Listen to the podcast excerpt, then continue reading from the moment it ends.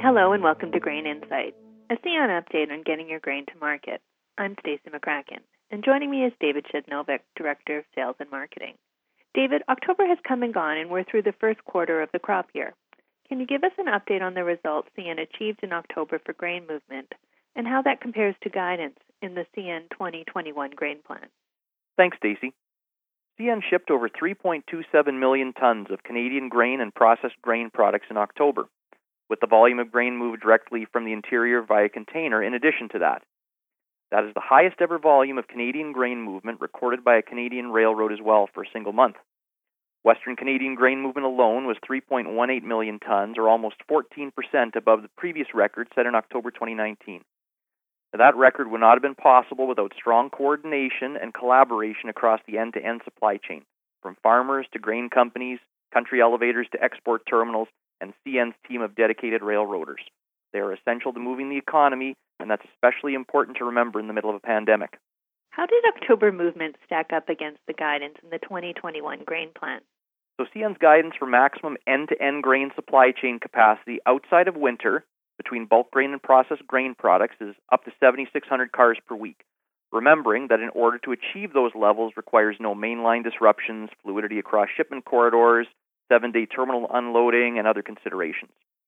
During grain shipment weeks 10 to 13, which basically takes you through October, CN averaged just under 7,650 cars per week, so right in line with the grain plan.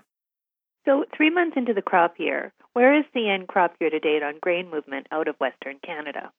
Through the first three months of the 2020 21 crop year, CN moved 8.23 million tons of Western Canadian grain and processed grain products by a carload, compared to 6.7 million tons at the same time last year and 6.7 million tons for the three year average.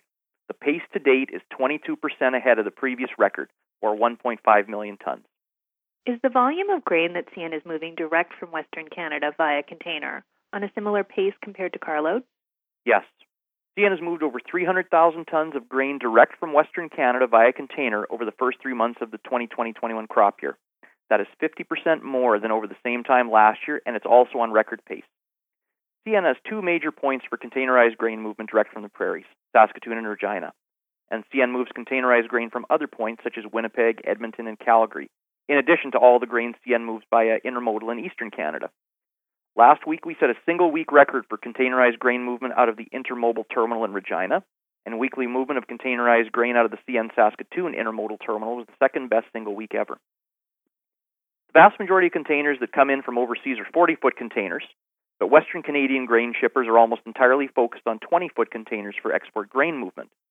That makes the pool of container supply available for containerized grain movement artificially small relative to what is actually potentially available if 40s could be used more.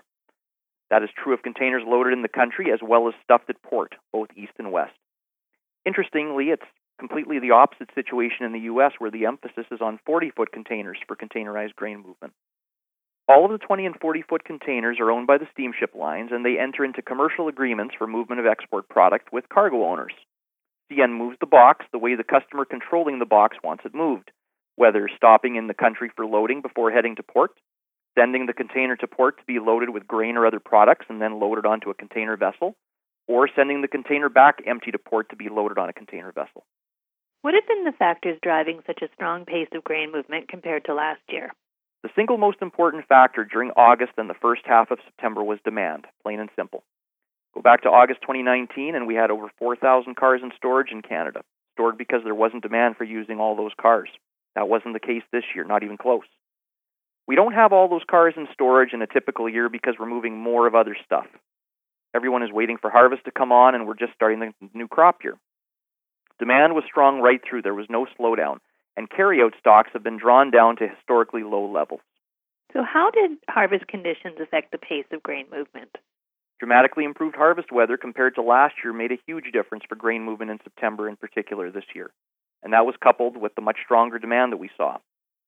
Last year, grain was slow to move into the system in September due to harvest delays.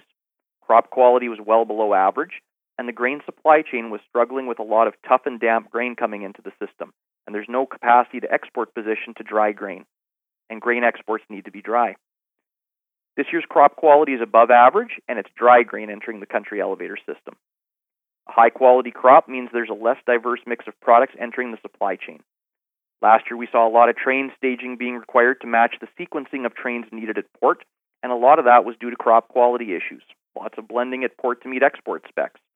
All of those crop quality issues slowed down the supply chain last year. October has been all about strong operational performance combined with crop production that's in record territory, along with strong export demand. Could you fill us in on overall traffic levels on CN during October as well? Sure thing. CN reports data weekly to the Association of American Railroads, or AAR. Through the month of October, between intermodal and carload, overall traffic levels for all commodities were up 5% on CN compared to October 2019. CN has also achieved record performance on other fronts as well in October, including record center beam spots in Western Canada. CN's not moving more grain because it's moving less of everything else. CN's moving record amounts of grain in addition to our overall traffic levels actually being higher than the same time last year. And can you provide an update on the delivery schedule for the 1,500 new high capacity hopper cars CN is acquiring during the 2021 crop year?